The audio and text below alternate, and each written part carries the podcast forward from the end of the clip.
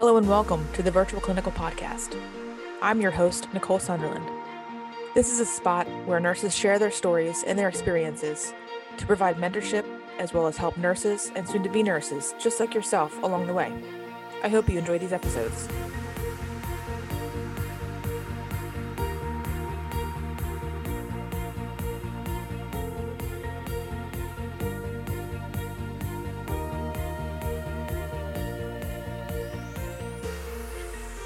Welcome to episode 11 of the Virtual Clinical Podcast. I am joined today by David Sanchez. David is an ER nurse and the founder of two companies Digitalis Medical, a growth agency that helps healthcare organizations be found everywhere online, and Life Transformation Recovery, a nonprofit addiction treatment center.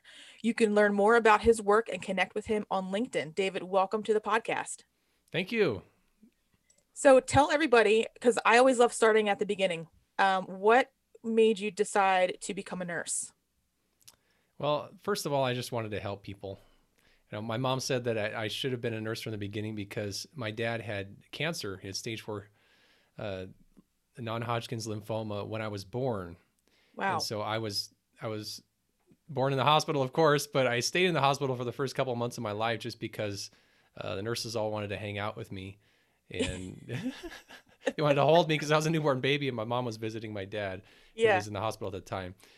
And and I, I just I love helping people. I like that's what I love to do. And basically, I wanted to have a career that was flexible, had that paid well, uh, and uh, huge demand. So that way I knew, and also had, uh, so that way wherever I would go, whatever I would do, I knew that I would have a job and be able to pay my bills yeah you're so right in that and especially during during these times of the pandemic mm-hmm. i've had friends reach out to me i think nursing is what i want to do and I'm like, great. Like you're never going to not have a job, you know, doing whatever really. You can you can be yeah. so flexible in your career as a nurse where that kind of parallels what people think of nursing and oftentimes think, you know, well, why didn't you become a doctor? And it's kind of like, well, I kind of like a more flexible schedule and not not have to show up every day for 16 hour days and and really like, you know, sweat a lot. Exactly. So, yeah. Now, you are an educated nurse of an associate of applied science, which I've talked to several people on this podcast who started out with their associates, mm-hmm. and many people go and do different things with their nursing careers. Was that what you had always wanted to do? Was do an associate's? Did you want to do a bachelor's? I find this very intriguing, just because there's mm-hmm. so many different options of entrance to nursing. Yeah, that's true. That's very true. Yeah, I knew I wanted to start out with associates. Uh, actually, I was thinking of becoming a radiology tech, but then okay. I had a friend who was who was a nurse. He was an ER nurse, and he said, well, "Why don't you just check out nursing?" And that just happened to be what was available uh, at the local community college here in northern Arizona.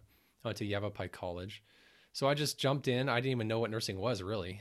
I just jumped in and and started my prereqs. Ended up graduating with my associates but then from there, within a couple years, I started feeling inspired to go to to do something more to help my patients, and that's really I, I got into business. Really, is what happened, and so I decided not to pursue the bachelor's. And who knows, I may do that in the future, but it just seems like it's it's not a it doesn't need to be a focus for me because I started um, getting involved in nonprofit work and and also business, and and it's a much quicker path than getting more education and and learning more to do a job because you're creating jobs for people. That's so right. And I think that that's so true is that not everybody needs to go forth and do the Bachelor of Nursing, especially if that doesn't fit the career path that you're following. And it sounds like you kind of were already business minded before going to the to the business route of nonprofit work. Um, tell me about what your first nonprofit work was and, and why did you actually just you know decide to go the route of business as opposed to you know being a, a staff nurse for the rest of your life basically. Mm-hmm. yeah well i actually before before i started the nonprofit i was strongly strongly considering becoming a crna okay. because anesthesia was always really intriguing to me. Um, i worked in an outpatient surgery center worked in an inpatient psych facility and um, worked in the or as a circulator and I loved anesthesia. It was really cool. Mm-hmm. Uh, but the commitments that were required were kind of more along the lines of going to medical school. And yes. I just I I wanted more flexibility. And, and so the reason why I ended up going into business and starting a nonprofit was I was working in the emergency department at the time. And I just saw the massive need for people struggling with substance abuse, who would go there mm-hmm. asking for detox or asking for help, and all we would give them is a either a list of places that would charge an arm and a leg, and they couldn't afford it, or if they didn't have the right insurance, they couldn't get help. And I just really wanted to make more of a difference in my patients' lives long term because you see this cycle of people coming in and out. So that's that's really why I, I, really felt like it was more of a calling to be able to make an impact in people's lives, make a difference beyond um, just someone who's who's giving them a prescription or a list of resources. So that's really why I did that. Yeah, and how bold of you to really do that kind of right out the bat from nursing, um, because I've, I've been reading your resume and you've done a lot of emergency department work. And I'm really interested to hear what an AVADE safety certification is. It's not something that I see every day in somebody's CV land. And a lot of OR experience, and a lot of times students seem to think that you know the two specialties that they need to go out of nursing school and then become is either a nurse practitioner or a CRNA. Okay. And not for the same reasons that you've had of, hey, I think anesthesia is really cool, just that, hey, this can make me a lot of money. And while that is very true, you also bring up a very good point of some of the inflexibilities of CRNA school and also kind of devoting your time by quitting your job, taking on sometimes a mountain of student loan debt. Yeah. And it's comparable, just like you said, to medical school. And then at the end of the day, um, doing this career that still does require kind of a nine to five atmosphere that I believe students don't necessarily want and they don't really know about at the beginning of it and then kind of find themselves into this like whole other career that sure they might be happy in it but not necessarily what they've envisioned when they first started it. That's true. Yeah you know in life I, have developed kind of a system. Everybody does this with big decisions but what I like to do is list out the pros and the cons of the different options. Mm. What's going to be required of me? What are the what are the benefits of it? So it's a cost versus benefit analysis, pretty much, where you say, okay, how is this going to affect my life into the future? And what's the return on investment? And it, I'm not just talking about uh, financially. I mean with your life because yeah. lifestyle is so important. I've got a wife and five kids and congratulations and I, I, love my family. Thank you. I love my family and and i want to make sure that that they're taken care of not just financially but also i need to be able to invest in their lives with time and relationship. Yeah. And i want to have a social life too. I want to actually have friends. Right. I going that, to that church is outside of work right? too. Yeah exactly. And going to church and being involved in my church is important for me too. Uh, I, I, am involved with a with a music band with my church, and I started a uh, um, uh, safety programs with actually we were completely prepared through COVID. Um, it wasn't intentional, but when a, a, guy actually coded in church once, and so I de- we decided after that, well, we probably should get some and and uh, after two minutes of, C- of doing CPR, he he did revive and came back to life, which was really wow. cool. Yeah, that was, that was awesome. But um, I wouldn't ask for that. That's for sure. I wouldn't volunteer to be person doing chest compressions, you know, when everybody wants it at church. But but anyway, after that, we decided, you know what, we probably should organize this a little more. That way, we can respond more efficiently. And then we ended up having being able to do screening during church uh, or for before church uh, after we, we were able to reopen from the the big quarantine in the early 2020. And, so we're playing a role in keeping people safe. But I say, what I say that to say this, it's important to me to be able to do things beyond my shift or beyond clocking in and clocking out. I want to be able to to have a life and a quality of life outside of working as a staff nurse.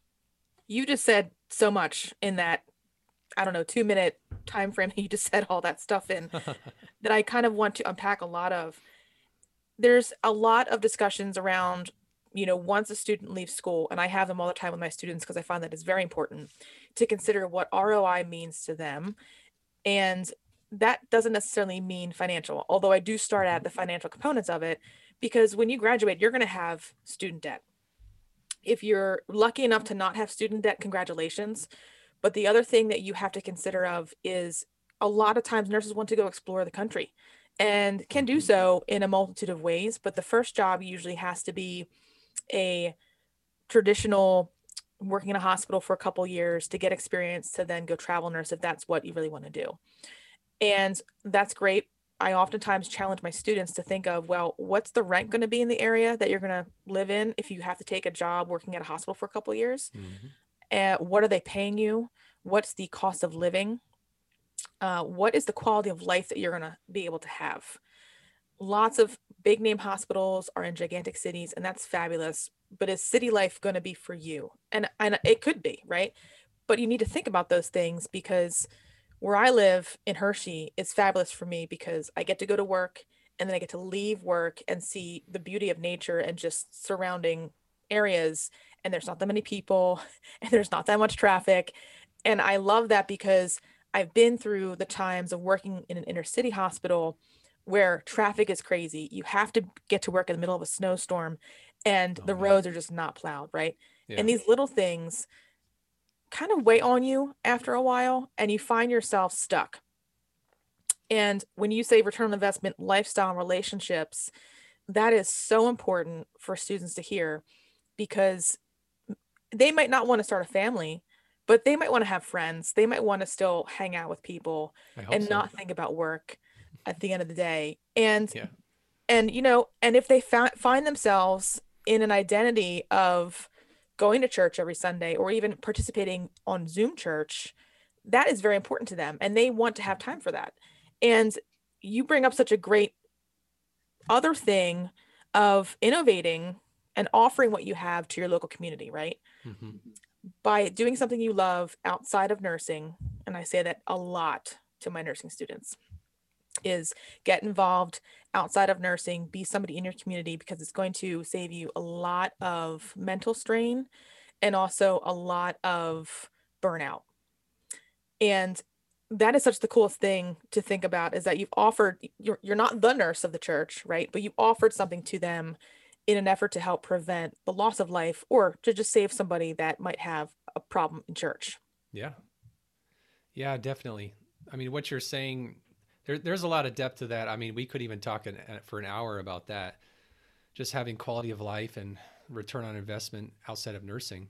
Mm. But but specifically about community involvement, you know, there's a lot of things that we do in life in, you know, 8 to 12 hours a day is usually spent at work. That's usually 30 at least 36 hours a week. That's a huge bulk of our time. A good chunk of time is spent sleeping but there is another six to 10 hours outside of that per day. What are we going to spend that time on? You know, the impact of my life, I don't want it to be limited to just just watching Netflix or just spending time with myself. Uh, mm-hmm. Uh, we live in the mountains. It's beautiful. I could be hiking every day for hours or biking every day for hours. And exercise is important, but I want to make an impact in lives. When all is said and done, I really want to make a difference in others' lives. And when it comes to working as a nurse, that does make an impact, of course. But when you've done it for years, there is an element of routine to it where it doesn't feel heroic. It feels routine after a while. Yeah.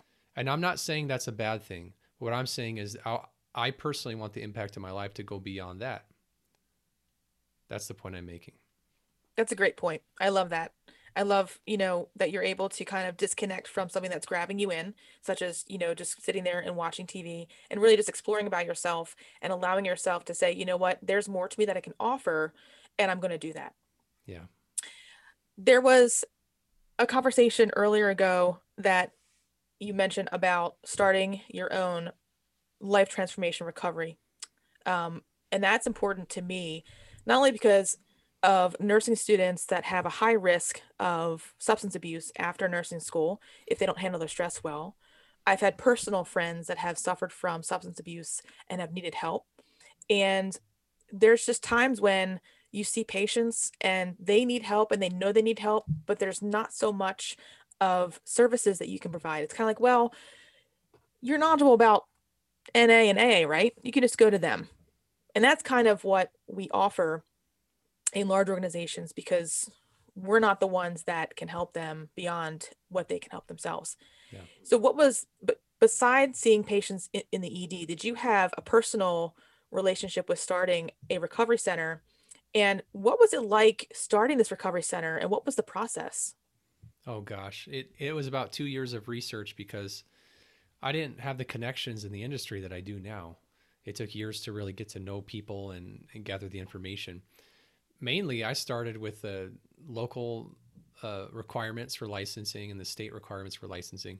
I'm in Arizona, so uh, following the DHS guidelines, finding out what was required, and then it took about a solid six months to write the policies and procedures to get things going and off the ground. That's while I was working as an OR nurse, as a circulator. I mean, I had a perfect job for it. It was nine to five, Monday through Friday at the time. Of course, with mm-hmm. some call, like six yeah. to ten days of call a month. But, um, but it was, you know, getting up at five every, every morning, and and just working on it for a solid couple hours a day, till we developed that. And by the end of that, we were a licensed outpatient treatment center.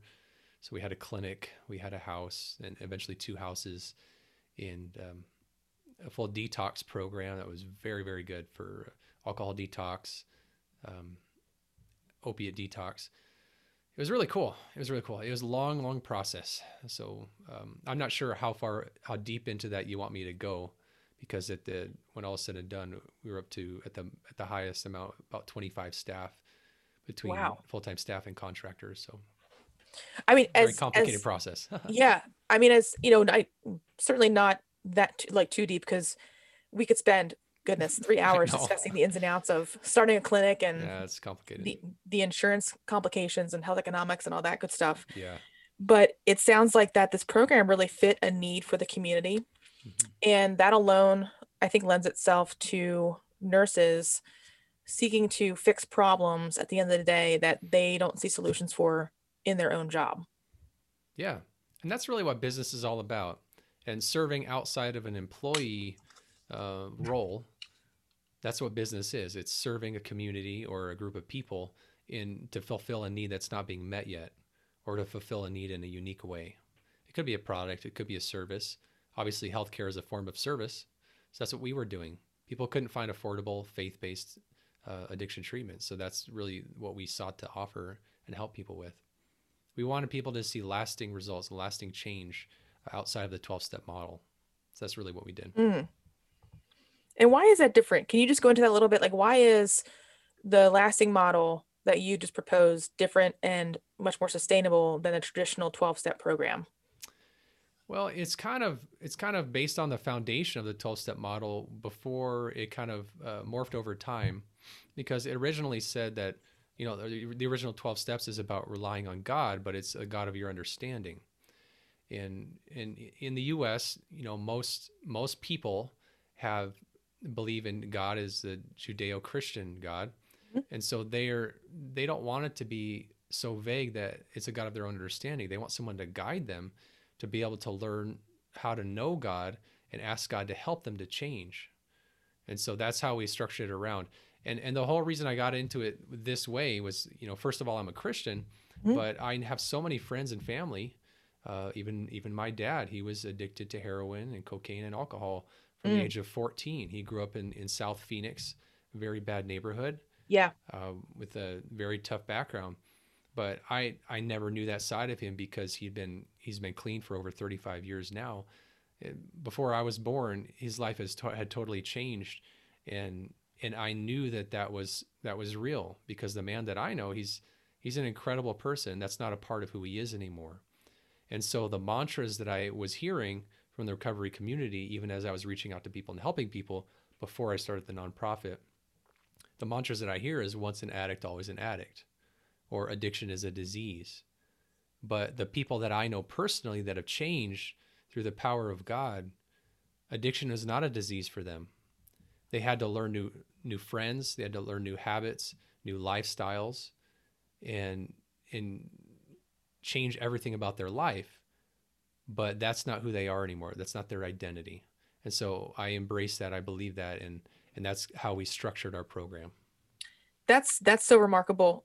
Um, in my own personal kind of me- memories, as you will, of many different colleagues and friends that have gone through traditional 12 step programs and also other kind of recovery programs and even those that do still identify as a recovering addict that you know maybe they still still have that in their identity maybe not but i find that there is a commonality between christianity God and the healing process that goes beyond what is sometimes discussed and talked about and offered as well, right? Mm-hmm. And that doesn't mean that you need to be a certain person to accept that. It doesn't mean that you can't go into a different program because of X, Y, and Z, but it, you know, it certainly is there for you if you need it. And that's a very important message, I think, I, you know, to, to tell students about that if if they do need help or if there if there is a problem with someone in their life that they can receive help in this way. Yeah, and, and I kind of want to add a little caveat there. Go ahead. You know, our approach was a non 12 step and and totally Christian, but for for the program, we don't. I never ever wanted to disrespect any other modality or any other approach because the main thing is to find something that fits to be able to help people, and that's yeah. not everybody's comfortable with that, and that's okay. What I wanted to do was create something that will help people who are just open to God helping them because so many people had come into our program after going to eight or 10 or 12 different programs. Hmm. And so wow. they, you want to find something that's going to work for you and be able to help you to get where you need to be. Kind and of like and this. I, and I never disrespected people from the AA or 12 step background. We always work together to help yeah. people in our own way. That's, that's, that's so fabulous. Cause maybe, you know, NA and AA just didn't work for them for, you know, a number of reasons that we yeah. don't know about but perhaps they just needed your program or program like yours to kind of like fill that void that mm-hmm. they were experiencing exactly that's what that kind of sounds like which is which is awesome you don't really see that here in pennsylvania at least at least not that i'm you know privy to or knowledgeable about but there's certainly differences of, of programs here as well and i kind of lost my train of thought here because i was going to say so much i do want to mention though that i did find a really interesting article about positive epidemiology. And I'm mentioning it because in the article, it found that people that attend church, people that go to some sort of religious sect weekly, biweekly, monthly, have a lower rate of mental illness and depression than those that do not. Wow. And I found that really interesting to, to consider what this pandemic has done on people during this stay and I didn't quite understand the full brevity of it at the time when it was happening and why people wanted to open churches so quickly because you know in my mind I'm a nurse and I'm like but we can't because we have a pandemic but the mental part of it now is so important to help understand and help people get get back on track and I kind of just wanted to bring that up because I felt that this kind of meshed those two things together yeah gosh it's such a huge paradox it really is because people need that to be able to be healthy and I've worked in the emergency department the whole time through the pandemic. And gosh, the increase, uh, I, I, don't know. Um, I don't know what rates uh, people are throwing out there as far the researchers as far as the increase in mental health issues and substance abuse issues. Part of it is because people are together more uh, as far as family members, so they're recognizing issues with each other. Mm-hmm. But obviously, this stuff has been so exacerbated it, it is just it's incomprehensible really really the amount of um, just anguish that people are going through in so many different ways but having community is incredibly important. And obviously you know my church went to zoom or, or sorry not zoom it was actually um, a different program. But anyway same thing same idea. Yeah. And, and video through video. But anyway gosh it was live stream is what it was. But man that's one thing and that's great, but it's not the same as physically interacting with people. Oh, we're, we're designed, so we're designed far beyond just a physical body. Being in people's presence and interacting with them and having a same same spirit or the same heart or the same vision, it, it really does something to reinforce who you are, uh, give you value, uh, strengthen you in what matters to you in life. And I mean, we could talk about that for a long time too. that that's so true. I I do want to mention, you know, I am an Episcopal, and I haven't been able to attend church for a very long time, but oh, I do I do watch, and, and that's okay with me. But I do watch sermons online, mm-hmm. and the church I go to is a very old school brick and mortar church. It's gorgeous. It's it's cool. gothic. I love it. I got married there. And the pastor for a while was this pastor that would do these 10 minute sermons and would fill you up with so much of what you needed in those 10 minutes that I was I was like this is exactly what people need like every day almost. Just this mm-hmm. feeling of it's going to be okay. Here's what is good about your life. Here's what you can do about your life. Here's how to go serve the community and you know go out and do that. And the second part of of what church could mean to someone, at least for me, was you know, for me church isn't a necessarily building, right? It is community, but it's also going out and serving the people. And so I think for me, it was okay to miss church during this pandemic because I was still serving someone. And I felt that was much more gratifying than perhaps hiding behind a building. Not saying that people hide behind it, but going out and doing and serving was for me very important to do during this pandemic. And one of the reasons why I chose to serve on the special pathogens team like right away because I felt like, you know, that would that would be my pastor telling me, "Hey, you you, you should go do this. You know, you have the skill set to do this. Go go and make a difference in, in someone's life or try to and see what you can get out of it." And it's been quite a remarkable experience to to serve a different population. It's been challenging. It's opened my eyes to new and different clinical care experiences, how to do things, how to communicate with people. And I kind of center that back to attending a church, whether that be via Zoom, recordings, whatever that may be. It's it's just really grounding and, and really gratifying at the same time. Yeah, I totally agree.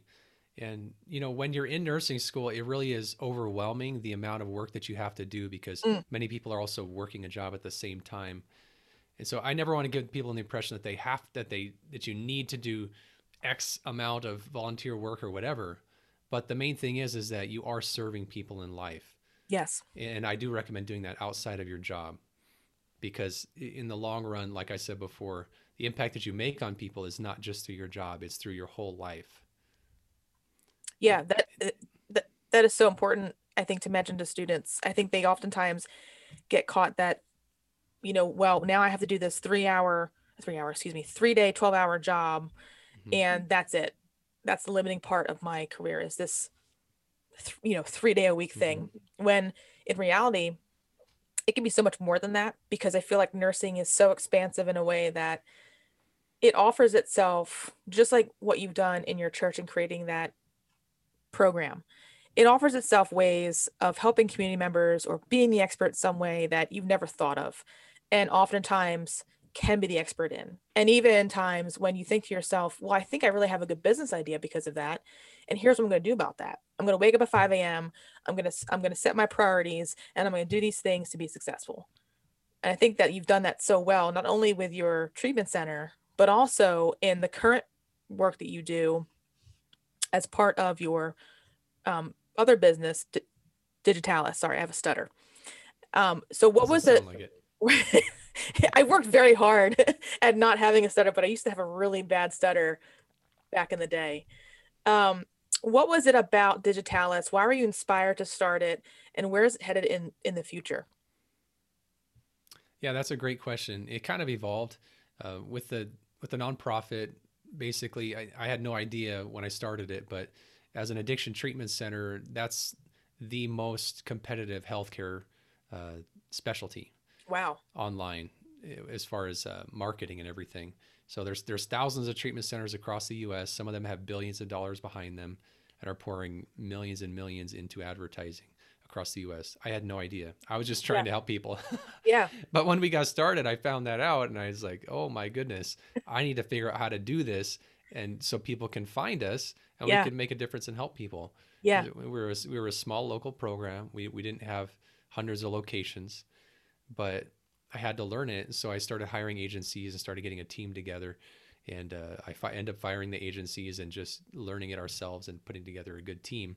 And that's what became the uh, Digitalis Medical, the agency. And so now we serve uh, healthcare facilities. We especially focus on search engine optimization, which mm-hmm. is basically helping facilities be found everywhere online uh, so their patients can find them everywhere. Uh, we also help other agencies that maybe uh, struggle with, with SEO, which is the abbreviated version of search engine optimization. It's basically making them rank high on Google, bringing in bringing in more traffic without ads, just so that they can they can be seen and found everywhere. Wow, that's kind of really neat. Not just hashtagging, right? Like people. Yeah, Yeah, it's a little different. It's it social media can be connected to it, but it's more focused on what is necessary to make a, a website really or a brand visible in all the search engines and everywhere. Once this podcast becomes bigger than what it is, I'm going to use Digitalis to help make it more than what it could be, you know? Because certainly you could learn all you want about search engine optimization, but at the end of the day, sometimes you just need to let someone else do it.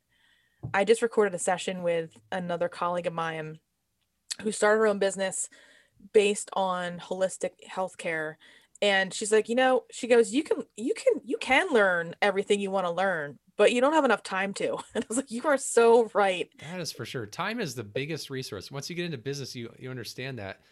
Oh my gosh. Well first of all in nursing school i i had to learn to unperfectionize myself. Oh. I, I i'm i'm not a perfectionist anymore. I used to be but i realized you know what? I need to just get things done and decide how good is good enough. And I don't need to score 100% in every class or in every test, but I need to understand what I need to really know to be able to apply in real life. Man, that says a lot too. But good. that applies to life because time really is the greatest resource. Yeah. Gosh, and you can even... only really focus on one or two things a day and, and get those accomplished. And if you do that consistently, you're going to be accomplishing 30 to 60 things a month. But a lot of times I mean, with life, there are some really heavy, time consuming things. Mm-hmm. If you're mm-hmm. trying to do five at a time, you will get nothing done or get one half thing done of five different things.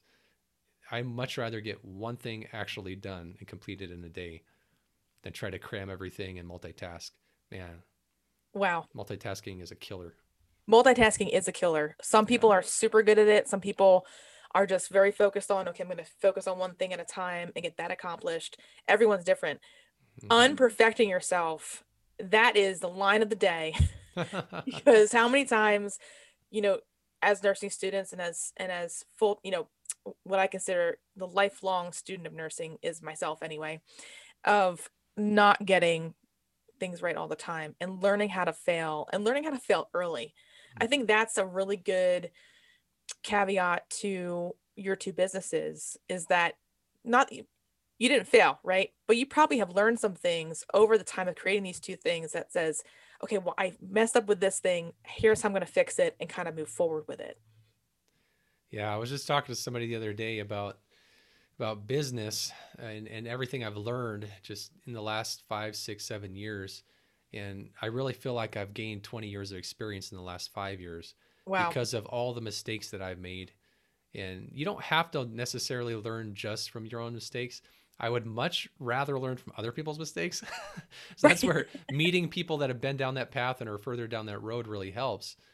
But gosh, there's there is no substitute for experience in life. And that applies to a lot of different areas. But, you know, you have to decide what margin of error you're willing to live with in life.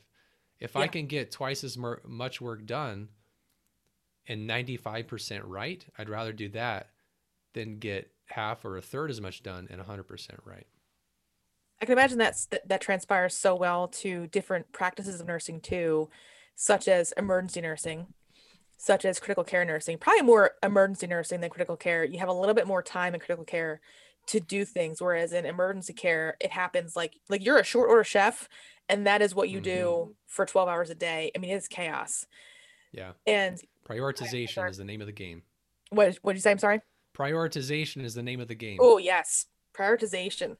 I feel like some people do that really well when they when they're out of nursing school, and it's probably a, a small percentage of people that prioritize correctly, especially in emergency care.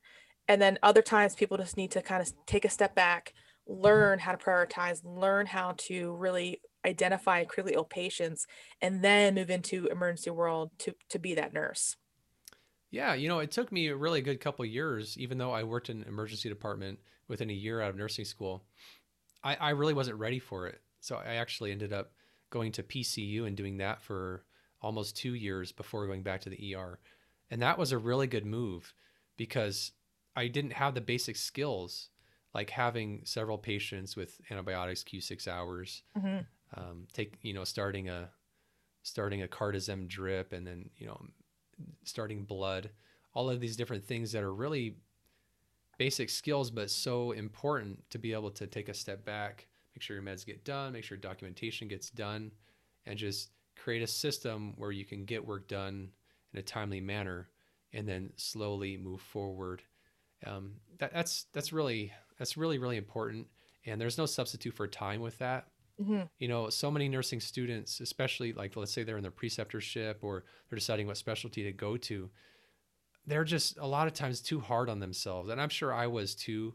Um, I mean, I'm much more seasoned now. I've been a nurse for it'll be 12 years this year, but you know, uh, don't be so hard on yourself because life is a is a learning process and every specialty. I've worked in about six different specialties, and every single one it takes about roughly six months just to feel competent. And it's okay for it to take that long. That's how we're designed. We're designed to learn little bits and pieces of information, apply them to the holistic understanding of what that is to accomplish that goal and feel comfortable in that role. And then after about a year in that role, in that specialty or that uh, department at that facility, then you actually feel confident. So it's okay if it takes a year to feel confident. Yeah, I oftentimes say to my students, you know, give it five years in whatever you're going to do, whether that's bedside nursing, clinic nursing, whatever your first role is going to be. Don't often start in the emergency department, um, simply because it's it's generally not recommended in, in, from my perspective. And granted, mm-hmm. go ahead and do it if you'd like to, but you need certain skills, just like you mentioned, that will help you really feel confident when you have somebody of unknown diagnoses coming through that door and you have to treat them really quickly. Yeah, yeah, you're right. And you know, working the other specialties has really given me a much more in-depth knowledge eh, of of taking care of patients in the emergency department now because the previous knowledge that you have really applies to where you're working now. So I worked as a circulator, so we did a lot of uh, general surgery, orthopedic surgery, uh, and I have a much better understanding of like the organs in the abdominal cavity, or Ooh, or yeah. if someone has had a broken hip in the past, uh, I ask what type of hardware they have, or or or what you know who did it, or, or how they how they did it, because I actually understand what to look out for with those patients. And so don't don't ever think that one specialty is greater than another because we all make a part of the whole. Uh, and, and I so totally correct. agree with what you said. With the ED is, uh, I wouldn't recommend going into that right out of school because, um, I mean, some people are great for it because they have a strong background in the ED already. That's fine, but mm-hmm. you'll you'll be a much much better nurse if you if you get some general nursing experience, general acute care experience first. It's going to really uh, inform and educate you um, on whatever you end up moving forward to in the future you can't rush your uh, practical, you know, real hands-on learning. You can't you can't rush that too much because there's so much you learn. It really is a journey. Yeah, really I journey. I often say that you need to be able to add value to your patients. So oftentimes you can't do that right out of school, right?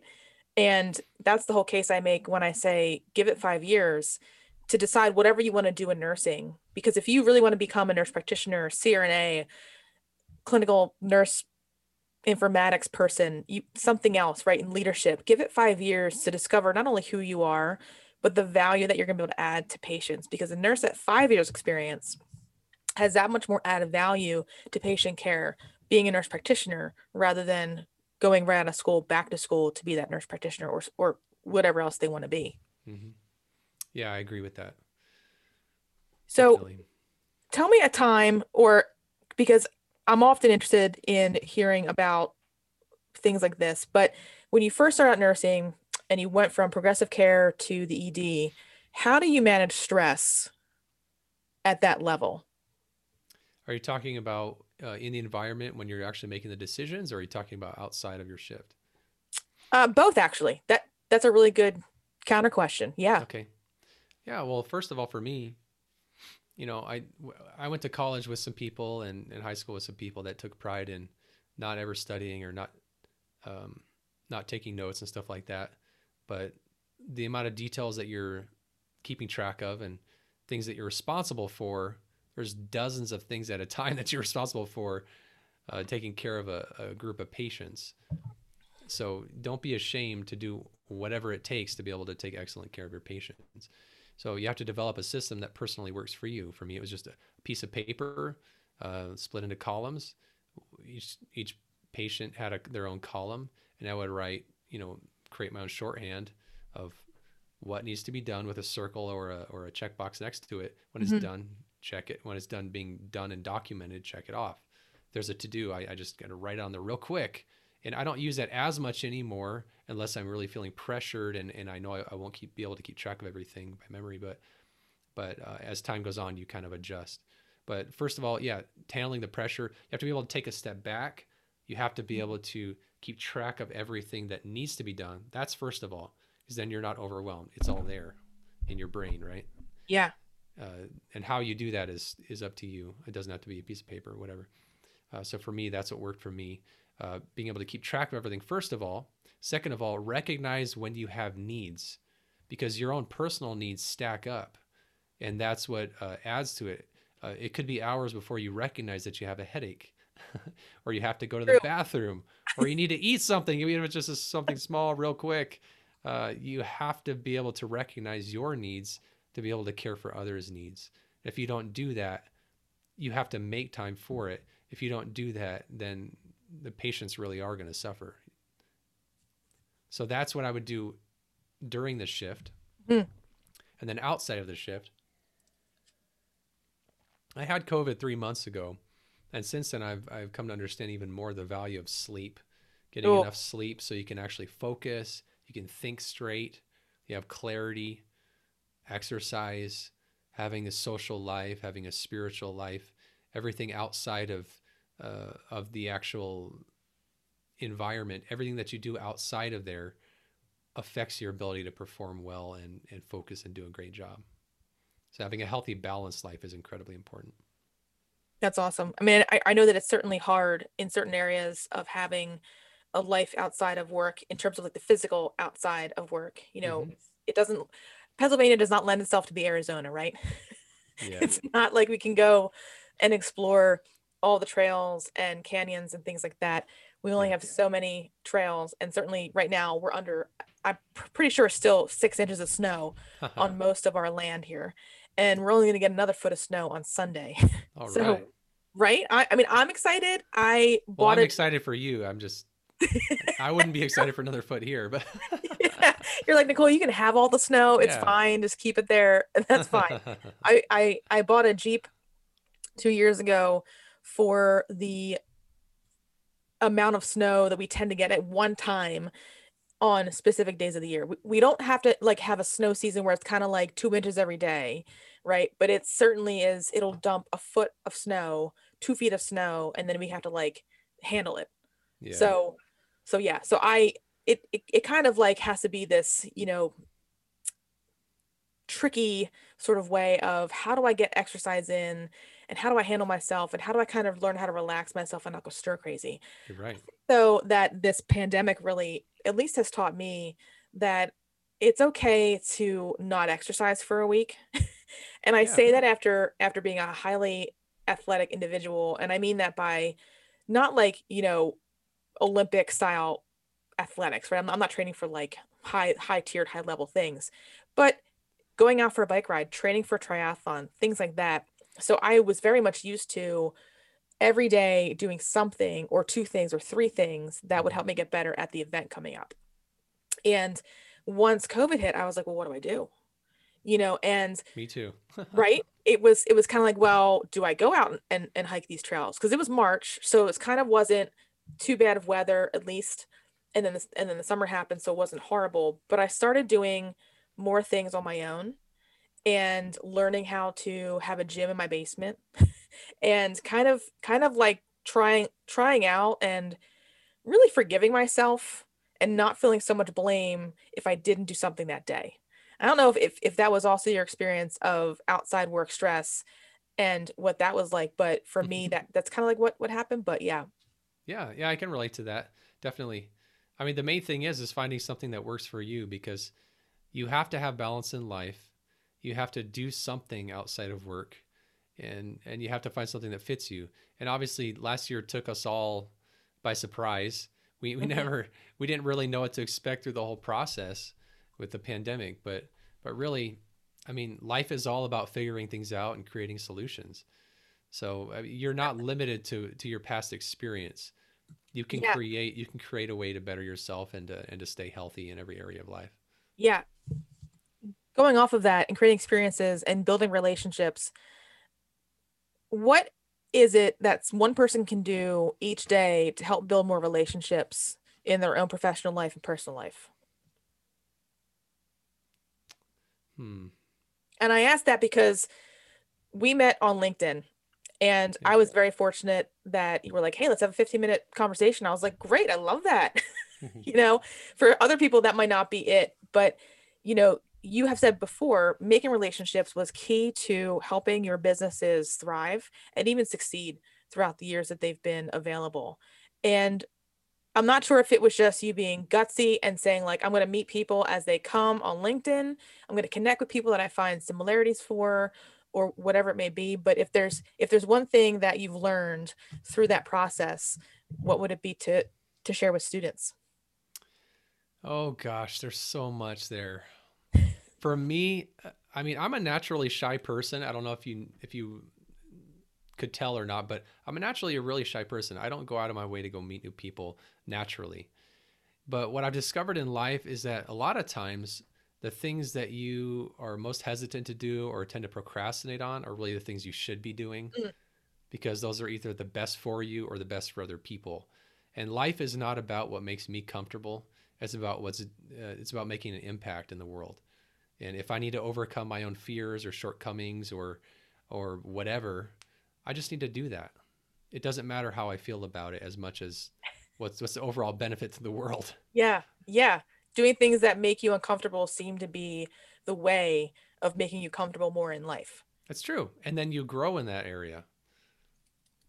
That is so true. Growth happens only when you're uncomfortable and you and you think to yourself, "Well, I know what I need to do. I know I know I need to email this person, but I'm afraid of what they're going to say to me if I email them." Right? That's a Yeah. huge thing. I think I go through every day. Yeah. Well, most emails don't get answered anyway, so why not just email 10 people and then you'll get something. right? Right? Email 10 people, see how it goes, let them answer you back, and you might have 10 new opportunities. You might have five new opportunities, but you won't know until you don't try something new. Yeah. Yeah. And if you turn it into a system that where you're requiring yourself to do that, send 10 emails a day or, or whatever, whatever the case is, then it's not it's it's more mechanical and it's not as emotional of a decision. It's just this is what I need to do, so I'm going to do it.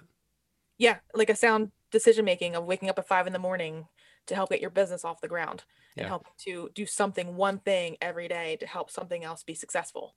Yeah. So th- what I try to do is create systems that override my humanity, because we we all are have a tendency to second guess ourselves and, and procrastinate at everything.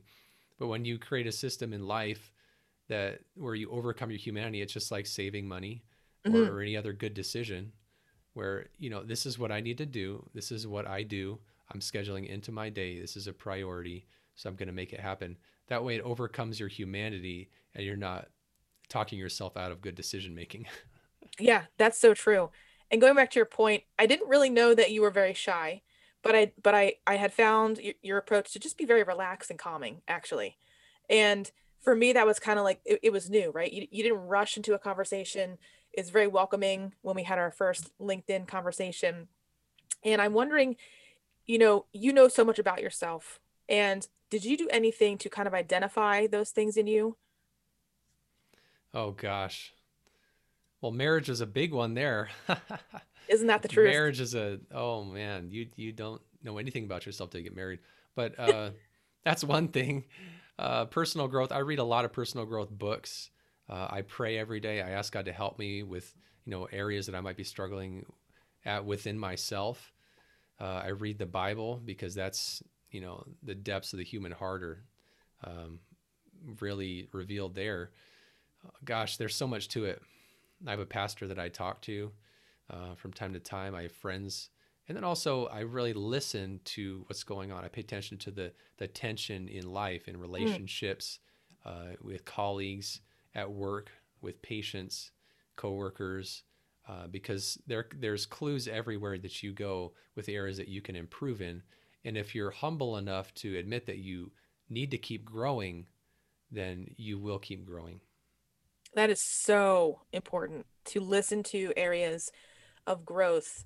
I had a comment yesterday made that, you know, so I work on a on a mixed acuity unit with different levels of patients. They can be ICU, they can be a middle care, and they can be a floor. And so often, this is not just one person or you know, one one time in my life, I will hear that, well, I've taken care of this select level of patients for X amount of days. I should be able to to switch over to a, a new type or an, an advanced acute patient care, right? So I should be able to switch from floor to ICU because mm-hmm. I've done this enough. And I said to my students who experienced that, I said, if you ever find yourself in a moment like that, you need to check your ego and you need to really tell yourself i don't know everything because you don't know everything. I'm i'm 11 years into doing what i do and i still don't know everything perhaps why i started this podcast to explore the things i don't know but i find it so important that humbling yourself and not being so well i'm the person that needs to fix this or i'm the person that can only do this doesn't lend itself to collaboration it doesn't lend itself to innovation and it doesn't necessarily make you grow as a human. It's it kind of retreats you in a way that prevents you from growth. Yeah humility is really important for that. It's you can't grow unless you realize a need to grow. Yeah. And and we have a tendency to box ourselves in once we feel we've accomplished something. Yes and it doesn't have to be growth on on a unit or switching a job. It can be growth in yourself mm-hmm. and growth within a new knowledge base. Just like you mentioned really with, is a mindset. Yeah a, a huge mindset of you know you yourself moving from circulating nurse and realizing that you've seen abdominal surgeries so often and you've seen these equipment pieces and you know this patient population so well because now you've seen the inner organs of these patients. And then growing to move to the ed but still being humble enough to know okay I, i'm learning something new i still know this subset of patients but perhaps i can use this knowledge base to serving greater population in the ed that i'm working at now mm-hmm. yeah yeah, you know, I'm I'm sorry, but I actually have a meeting with a client here in a few oh, minutes. Oh, no problem. Thank you so much for joining us. Because I feel like we could have talked for hours on like so oh, many. Oh gosh, there's so much depth to it. I mean, I could always I could always come back and we could talk more about something specific. Ah, specific. Maybe after a few more people get the vaccine, I'm sure things will morph a little bit. Oh, that'd be so great. Jobs. Yeah, absolutely. Well, thank you so much for joining me on the podcast. I look forward to seeing you soon. All right, thank you. You're welcome. Talk to you soon.